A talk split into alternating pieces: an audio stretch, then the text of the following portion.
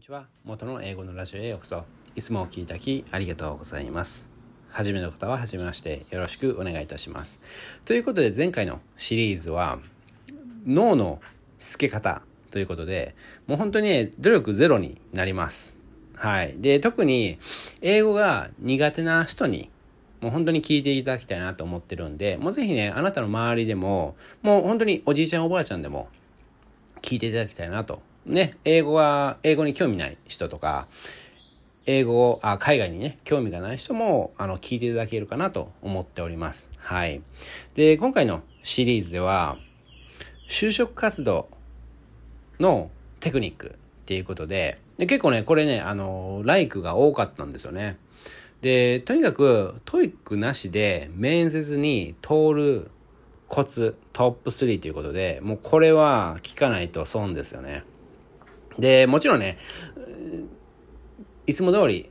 ブログの記事、僕のブログの記事を参考に収録してます。はい。で、リンクはいつも通りね、放送の説明のところ、まあ、概要欄に貼っておきますので、ぜひね、一度、まあ3分ね、サクッとね、3分ぐらいであの読めるような記事になってるんで、ぜひちょっとね、参考にしていただいたらなと思っております。はい。で、今回ね、収録で深掘りしていくっていうことなんですけども、まあ、さらにね、やっぱりもう、さらに深掘りする必要があるっていう人がいたら必ずねあの僕にお気軽に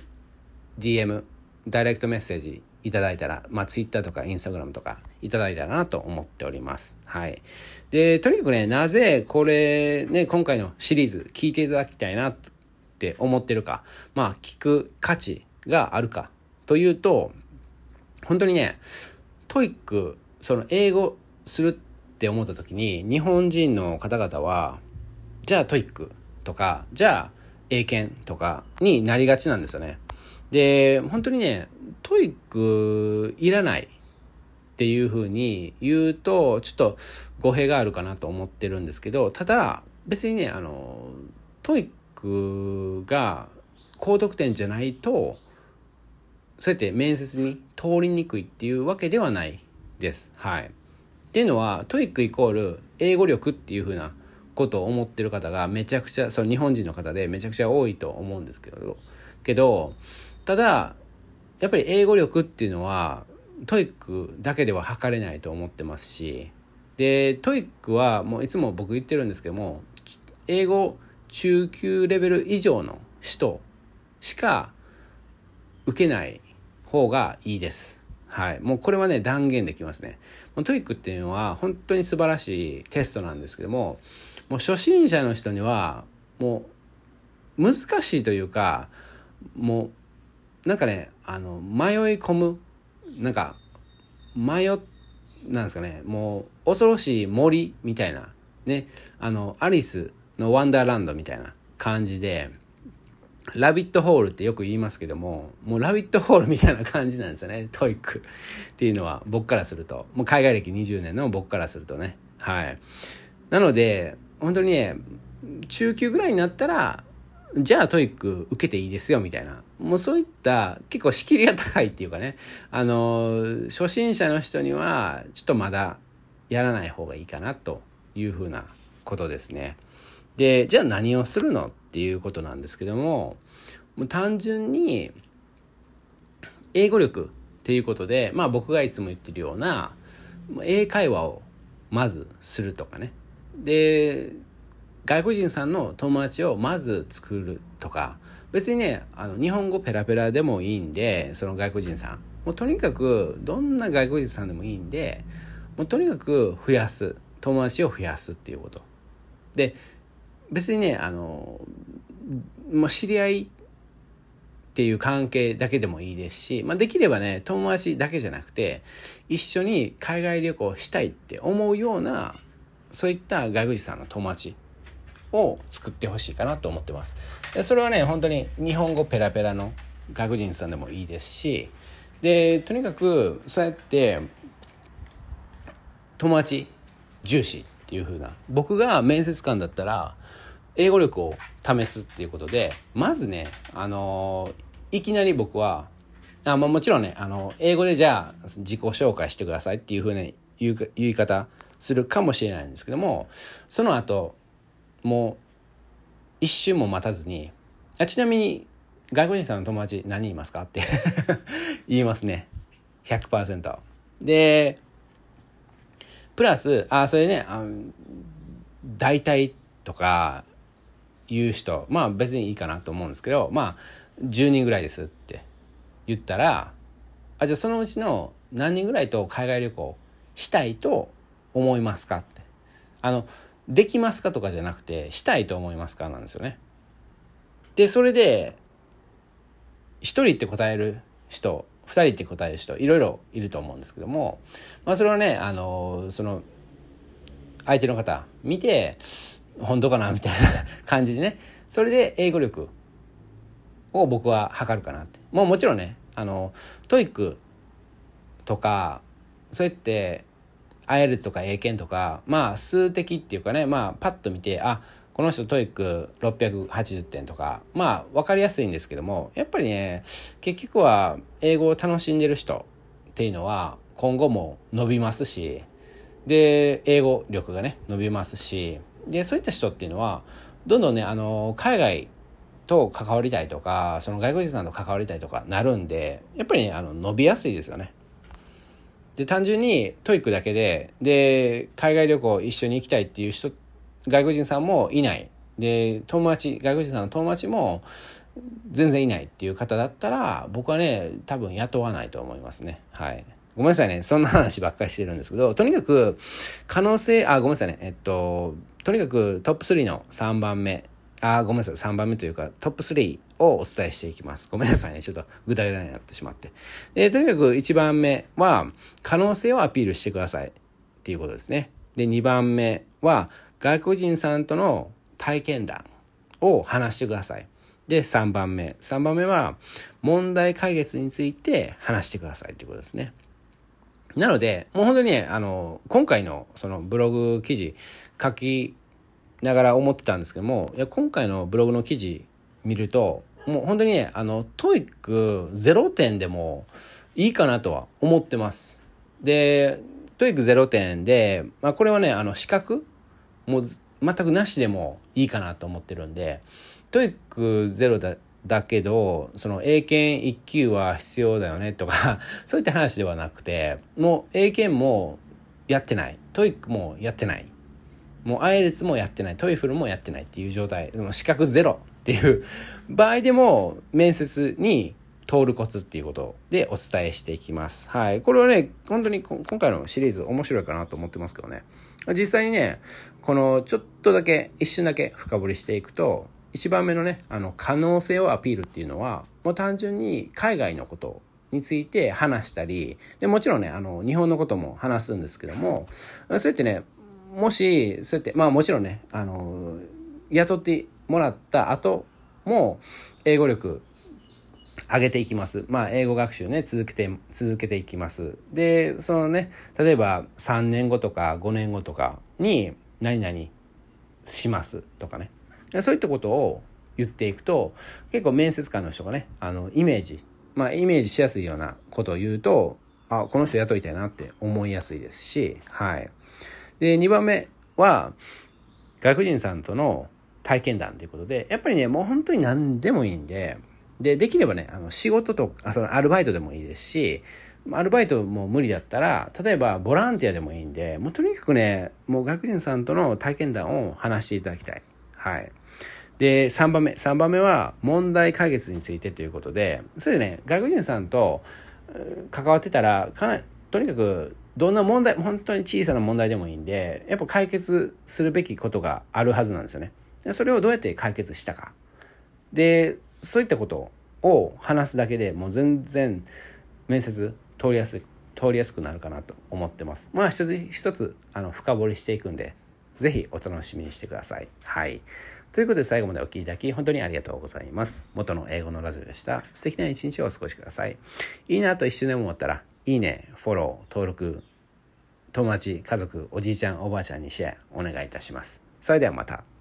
こんにちは。元の英語のラジオへようこそ。いつもお聴きいたきありがとうございます。初めの方は初めましてよろしくお願いいたします。ということで前回の収録はいつも通りイントロダクションということでトップ3123お伝えしていました。でとにかくね今回の収録では、まあ、 TOEICなしで面接に通るコツトップ3ということで1番目の可能性をアピールということについてお伝えしていきます。で、まあ、何かというと、まあ、とにかくね基本的に何をしたかとか何をしてきたかとか、まあ、そういったところを話す方が多いと思うんですけども、まあ、それプラスプラスで、まあ、今から何ができるかっていうことをアピールしていただきたくてでそれがコツかなと思っております。で結局まあ昔こうだったああだったって言ったとしても面接官からするとじゃあ結局今後何できるか？っていうことを知りたいんで、まあ、もちろんね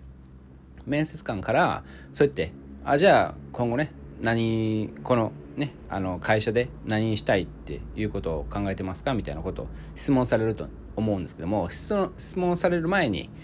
そうやってね過去のことを話しながら今後何ができるかっていうことをちょっと分かるように説明してあげると、まあ、面接官もねあこの人ちゃんと分かってるなっていうふうなことで面接に通りやすいかなと思っております。でこのね TOEICなしでっていうことでまあ英語力まあゼロというかまあ英語力そこまでなくてっていうことなんですけども、まあ、とにかくね単純に今後 TOEIC何点取っていきますとかまあ僕的には IELTS の方をねちょっと言っていただきたいんですけどね。例えばねいや TOEICもやってるんですけども重点的に IELTS の方をやってます。なぜかというとっていうふうに。でそれが理由でその IELTS の方が時間をかかるんで。なので時間はかかってるんですけども例えば1年後は結構喋れるようになってます。で TOEIC何点取るのと IELTS 何点取るのと全く次元が違うのでっていう話をしてなので今現在はそんな資格はほぼないしまあ TOEIC例えばね例えば200点とか300点だけなんですけどみたいな。今後はこうしますっていうふうなことを言っていただくと全然ね面接官は納得するかなと思っております。はい。でただもうちょっとね言いたいなっていうことがあってで例えばもう外国人さんの友達が実際に高校いてで一緒に何か企画して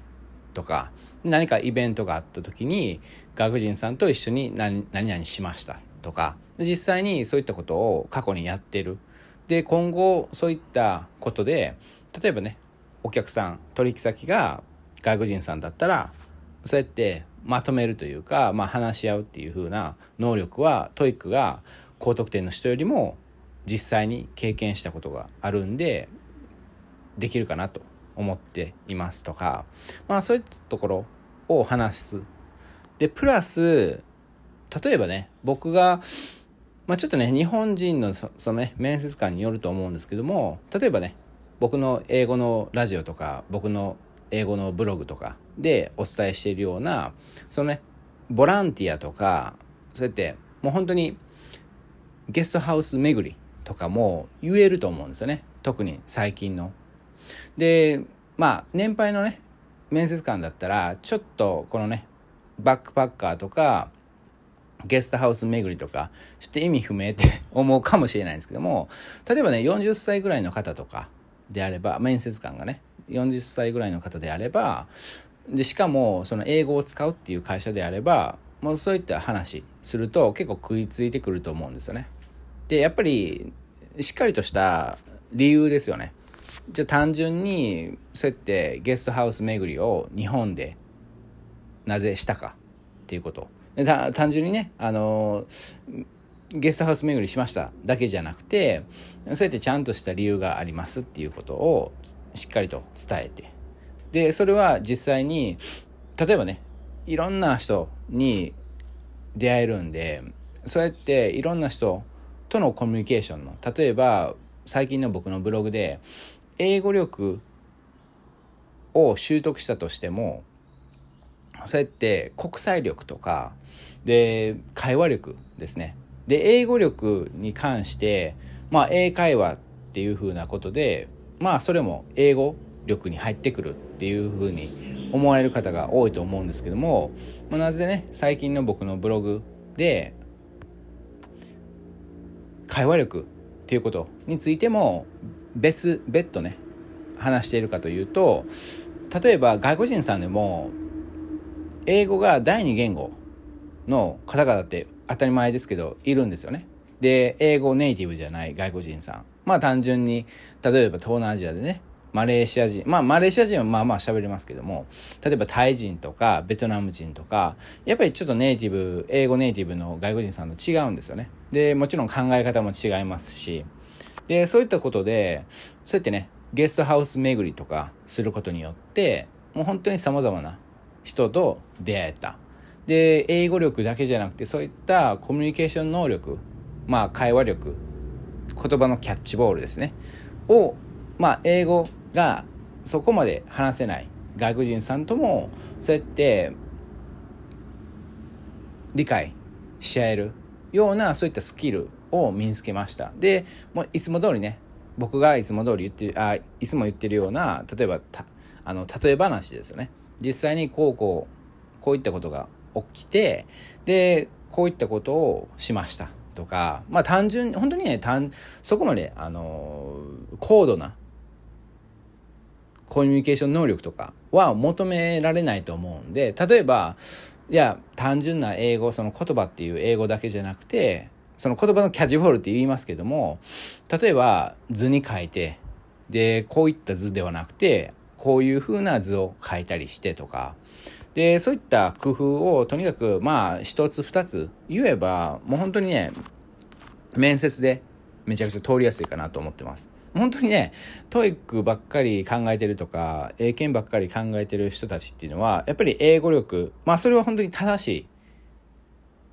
勉強法なんですけどもただ実際に仕事で使うまあ使えるかというと本当にクエスチョンマークなところが多くて本当にねバックパッカーやってる方とかあのやろうと思ってる方はもう必ずバックパッカーね日本国内でもいいんでやっていただきたいなとは思ってますけどね。いや海外で例えば今ねコロナの時期なんでちょ海外行けないんでもう日本国内でバックパッカーしました。それでも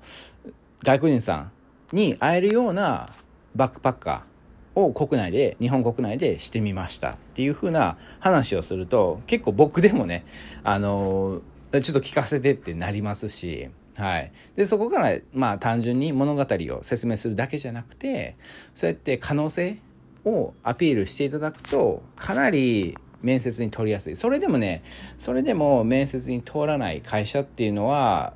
別にねあの後回しにしてもいいと思いますしやっぱりねまあ、単純に考えるとそういった会社は通らない方がいいかなとは思ってるんですよね。僕自身。ただそれでもねやっぱりこの会社は昔からそのね入りたかったっていう会社が必ずあると思うんでそれを後回しにしてまずはね違うところに就職してとかでまあいろんな方法があると思うんでそうやってとにかく可能性をアピールするっていうことをちょっとお伝えしていたかあそのコツとしてねトップ3の1番目かなと思った次第です。はい。皆さんね、どうですかね？まあ、皆さん、例えば年年配の方がね、リスナーさんで年配の方が多いんですけども、結構もうね、面接なんかね、も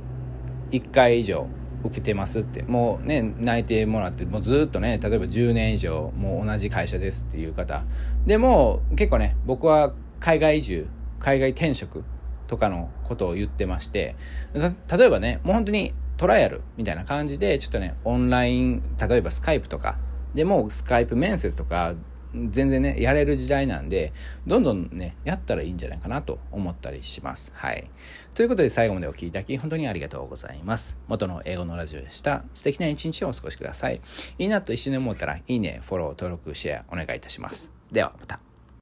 元の英語のラジオへようこそ。いつもお聴きいただきありがとうございます。初めての方は初めましてよろしくお願いいたします。ということで前回の収録ではまあ、 TOEICなしで面接に通るコツトップ3ということで1番目の可能性をアピールっていうことについて深掘りしていました。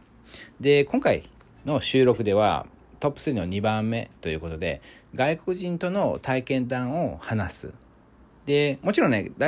体験談を話すだけじゃなくて前回の収録で深掘りしたような可能性も必ずアピールしないとダメなんですけどもやっぱりね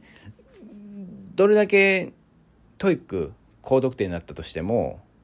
結局外国人さんとの体験談を話せない人っていうのは僕的には雇わないんですよね。でまあ僕はね別に日本にいないですし、まあ、別にね 僕が面接官になるあなたのね面接官になるっていう可能性はもうほぼ0%かなとは思ってるんですけどもただ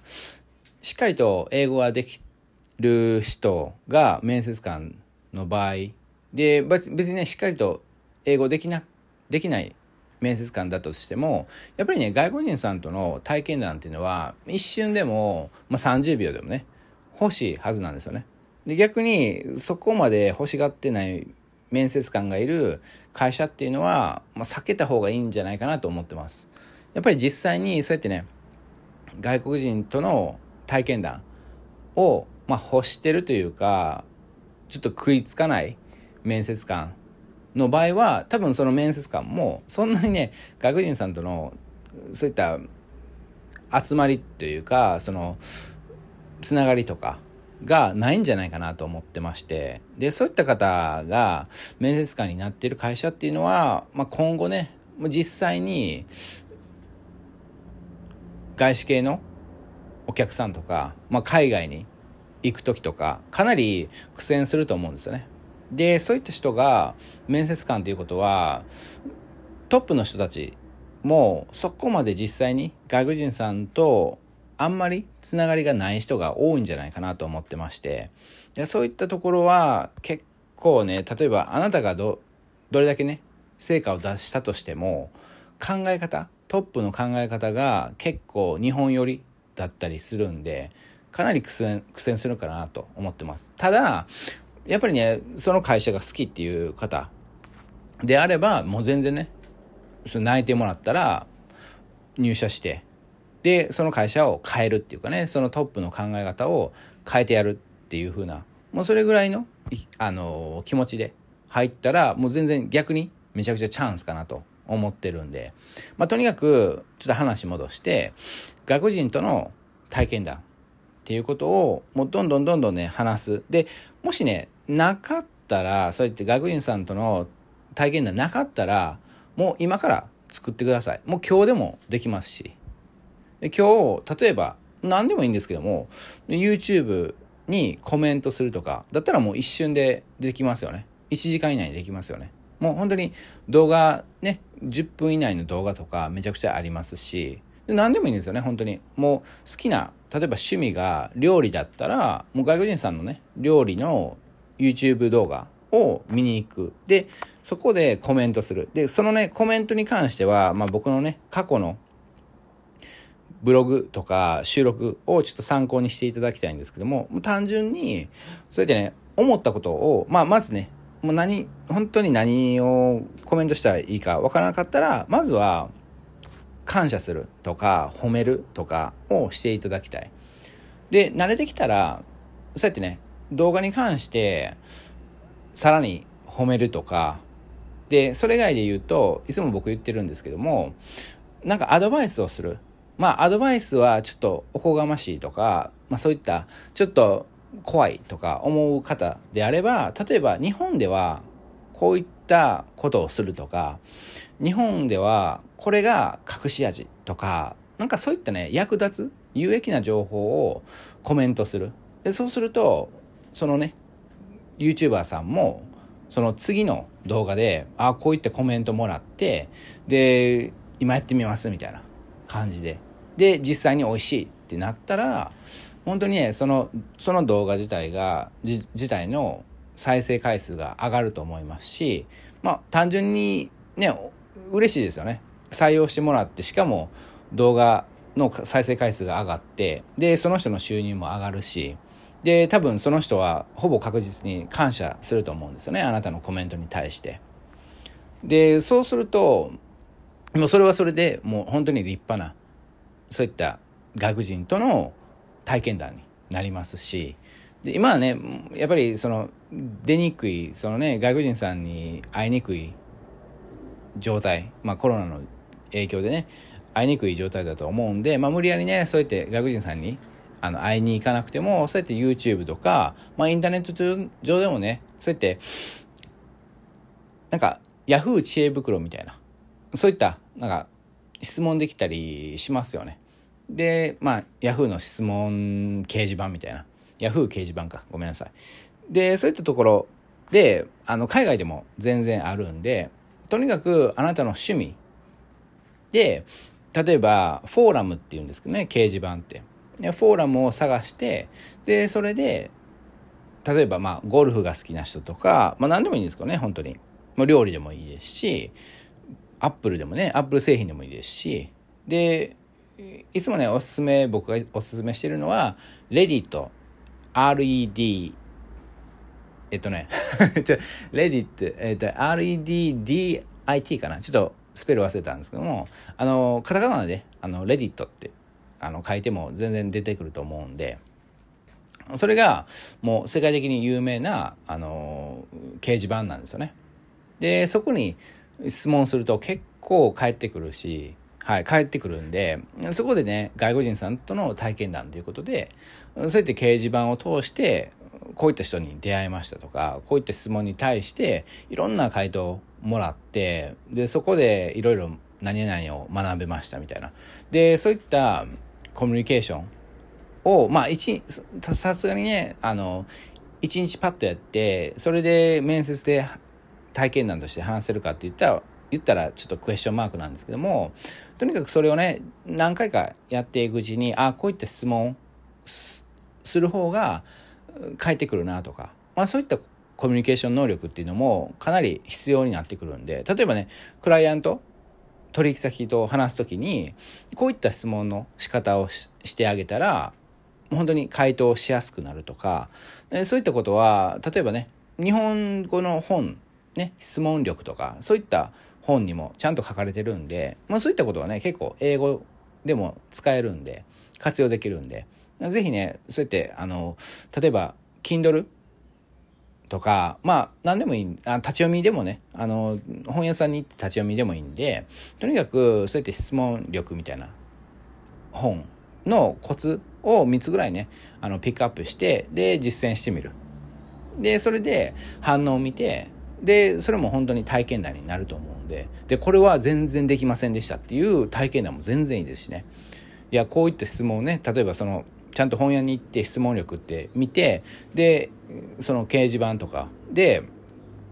やったんですけども全然使えなくて。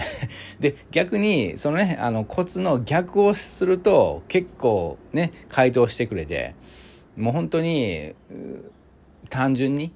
英語力っていうことをその例えば TOEIC高得点っていうことを考えるだけだったらちょっとね足りない部分があったりしてで今は IELTS を学んでます。なぜかというとそういって英会話のテストがあったりちゃんとライティング文章のその作文とかそういったライティングのテストがあるんでみたいな感じで。なので今はちょっと TOEIC もう全然取ってないんですけどっていうふうなことを言ったら全然ね面接官も納得するしで納得すると思いますしで例えば1年未満にこれこれ何点取りますみたいな。で TOEIC で言うと TOEIC で言うと点数スコア。 TOEIC TOEIC テストあスコア。ごめんなさい。TOEIC スコアで言うと例えば400点。で例えば2年未満に2年以内に例えばねその IELTS7 点まで取りますみたいな。7点はね、確かもう880点とかなんですけどね。はい。ぜひトライしてみてください。ということで最後までお聴きいただき本当にありがとうございます。元の英語のラジオでした。素敵な一日をお過ごしください。ではまた。こんにちは。元の英語のラジオへようこそ。いつもお聴きいただきありがとうございます。初めての方は初めましてよろしくお願いいたします。ということで前回の収録ちょっと最後の方ね結構ラッシュしてしまって早口になってでカミカミで ごめんなさいね。えとにかく前回の収録では外国人との体験談を話しましょうっていうことででどうやったらねそうやって外国人さんとの体験談今ねコロナの影響で外に出歩けない。まあ外に行けても外国人さんと会う気はあんまりならないっていう方多いと思うんです。そういった方でも別にインターネットで YouTube とかそういった世界的に有名な掲示板とか、まあ、Yahoo 掲示板のね世界バージョンみたいなのがあってまあそこら辺をねちょっと深掘りしていましたやり方とかをね深掘りしていました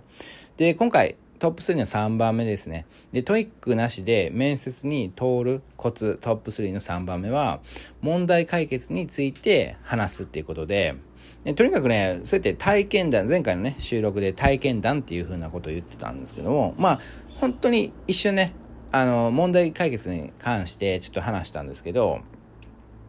そうやって問題解決能力っていうのは本当に求められるし、で、本当にね、 TOEIC 何点ですっていうだけで通れる会社っていうのは今後結構やばい。か、それかトップの人たちの考えは、やっぱりね、昔の日本の考えっていうことで、結局は例えば10年後とかもしかするとその世界で戦えないちょっとどこかでいつかつまずいてしまう企業さんかなと思ってます。はい。実際にね、そういった企業さんは結構海外でも僕見てきて、かなり厳しくなってますね。で、結局は、その、そういったところっていうのはトップの人がもう決めたいっていう形をとってるんで、もう現地、ね、例えば東南アジアでもアメリカでもいあヨーロッパでも結局日本の判断を待つっていうことでもう判断のスピードが遅い。本当に遅くて。でそうなるともう本当に他の競合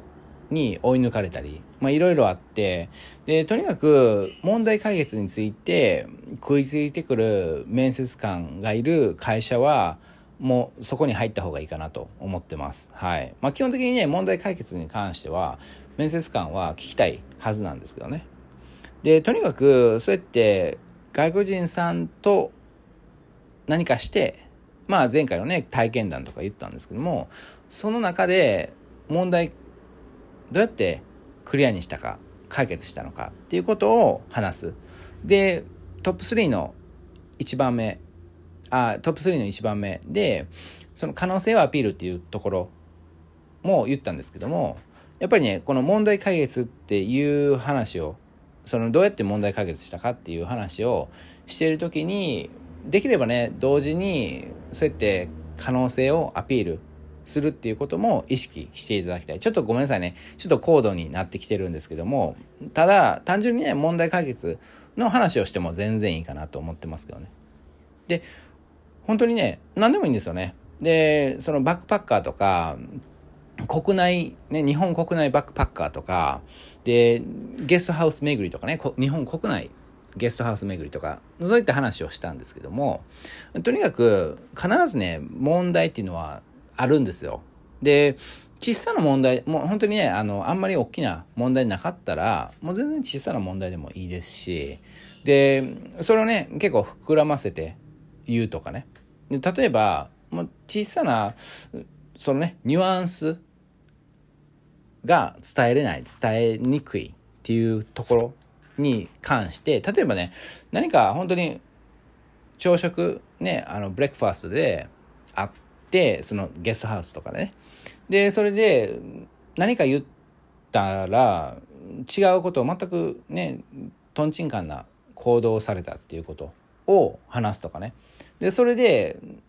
実際になんでそういった行動したかっていうことをちょっと外国人さんにね聞いていただきたいんですよね。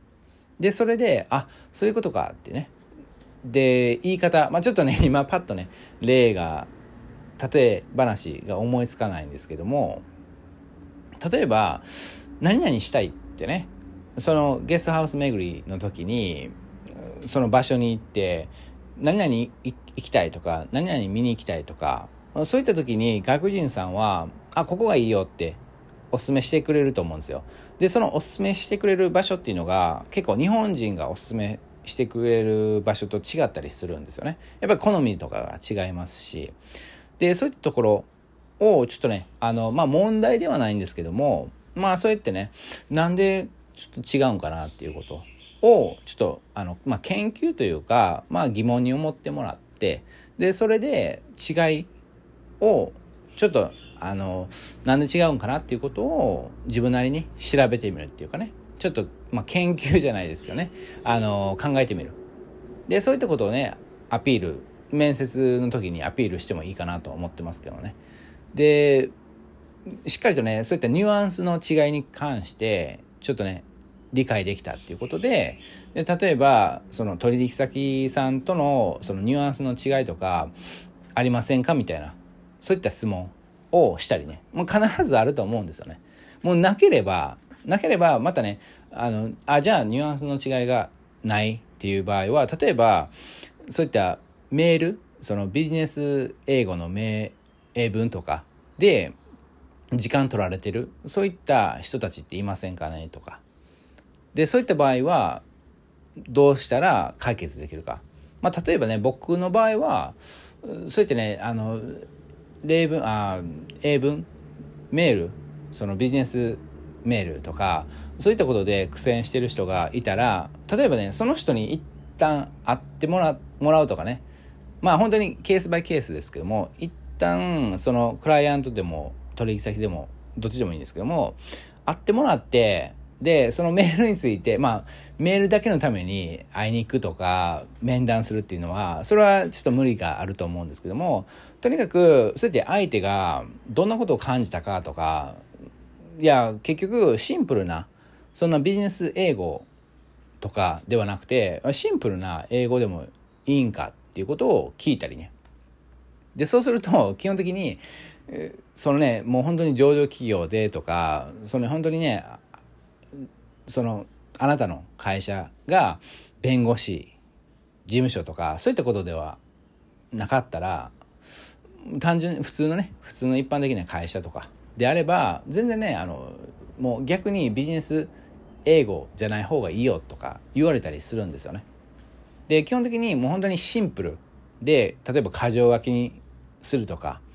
でそういったことの方がもう相手さんその相手の学人さんからするともうそっちの方がいいっていう風な人が多いんですよね。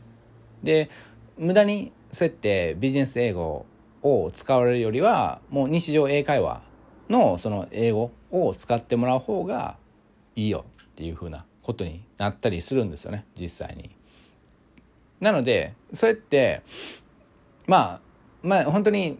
いろいろ言えると思うんですけども例えばねそうやってどういったことありますかっていうふうなでそれに関してちょっと調べますとかあ本当にまあ本当にね似たような問題じゃなくてもいいんでああそれとはちょっと違うんですけど みたいな感じでちょっとねまた問題について、まあ、どうやって解決したかっていうことを言っていただく。で本当にねインターネットでね結構調べれるんで例えば日系企業でで外資その取引先が外資系でまあトラブルこういったトラブルが起きましたみたいな。それをね結構まあ数あ多ければ多い方がいいんですけども例えばまあ10個とか20個とかそういったトラブルに関してちょっと調べてもらってで読んでいただいてでこうやって解決しましたみたいな。それをねあのちょっと実践するとかちょっと工夫してそれで面接で話せるようになったら本当に通りやすくなるか面接ね通りやすい通りやすくなるかなと思っております。はい。ということで最後までお聴きいただき本当にありがとうございます。元の英語のラジオでした。素敵な一日をお過ごしください。一瞬でもいいなと思ったら、いいね、フォロー、登録、友達、家族にシェアお願いいたします。ではまた。こんにちは。元の英語のラジオへようこそ。いつもお聴きいただきありがとうございます。初めての方は初めましてよろしくお願いいたします。ということで、今回のシリーズどうでしたかね？で、ちょっとね、結構話すことがいろいろあって、で、各収録の最後、何言ってるかわからんっていうね、ちょっと駆け足になってしまってたんですけども、とにかくもう可能性をアピール、まあ、 TOEIC なしで面接に通るコツトップ3の1番目ですね。可能性をアピールできなかったら、トップ3の2番目とか3番目をやっても結構意味がほぼないんですよね。で、とにかく、まあトップ3の2番目で言うと、外国人との体験談。で、トップ3の3番目は、問題解決について話すっていうことなんですけども、とにかく、可能性をアピールする。まあ、今後ね、何を、何ができるか。その会社にどうやって貢献するのかっていうことを、やっぱりね、アピールできなかったら、まあ、どれだけね、TOEIC が高くても、で、どれだけ TOEIC が低くても、で、 TOEIC ななくても、結局、まあ、どっちにしろ通らない、通りにくいかなと思ってますけどね、面接に関しては。で、とにかく、可能性をアピール、ちょっとでもね、できるんであれば、別にトップ3の2番目も3番目も無視してもいいかなと思ってます。ただ、やっぱりね、トップ3の2番目、3番目を一瞬でもね、本当に30秒でもね、そうやって面接官に伝えることがあるんであれば、本当にね、面接っていうのは通りやすいかなと思ってます。で、本当にね、 TOEIC なしっていうことを強調してるんですけども、本当にね、 TOEIC あっても、やっぱりね、可能性アピールできなくて、で、それでもね、面接通るっていう、そういった会社は避けるべきかなと思ってまして、もう単純に TOEIC 満点、あ、この人いいなって思ってる会社は、多分10年以内につまずくかなと思ってます。結局、そこを軸に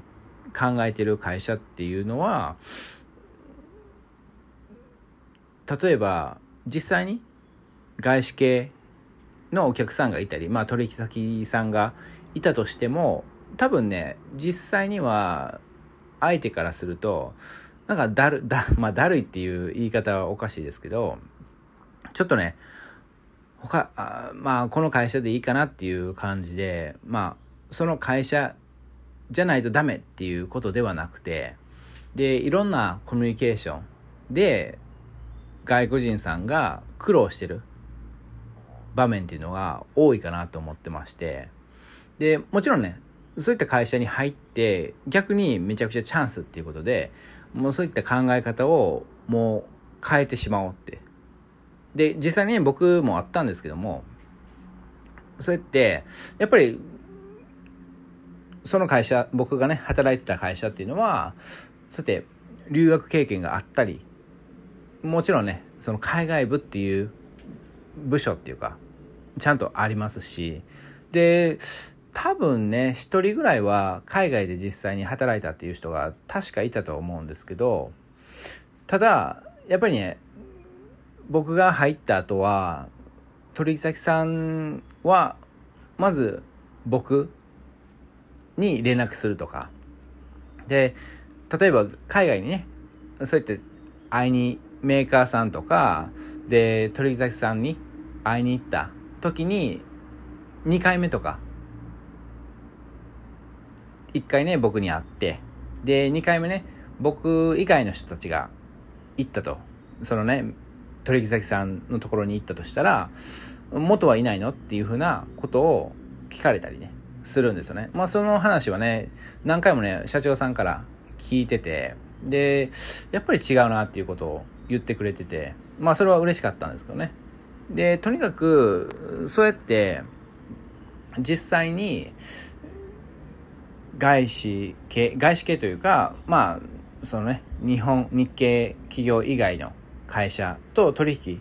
してても、やっぱりね、その、例えば大企業だからとか、いろいろあって、で、その中でも、しっかりと外国人さんとコミュニケーション取れてないっていう部分が多いかなと思ってまして、で、そういった部分っていうのは、本当にね、このね、あの、ちなみに、このね、面接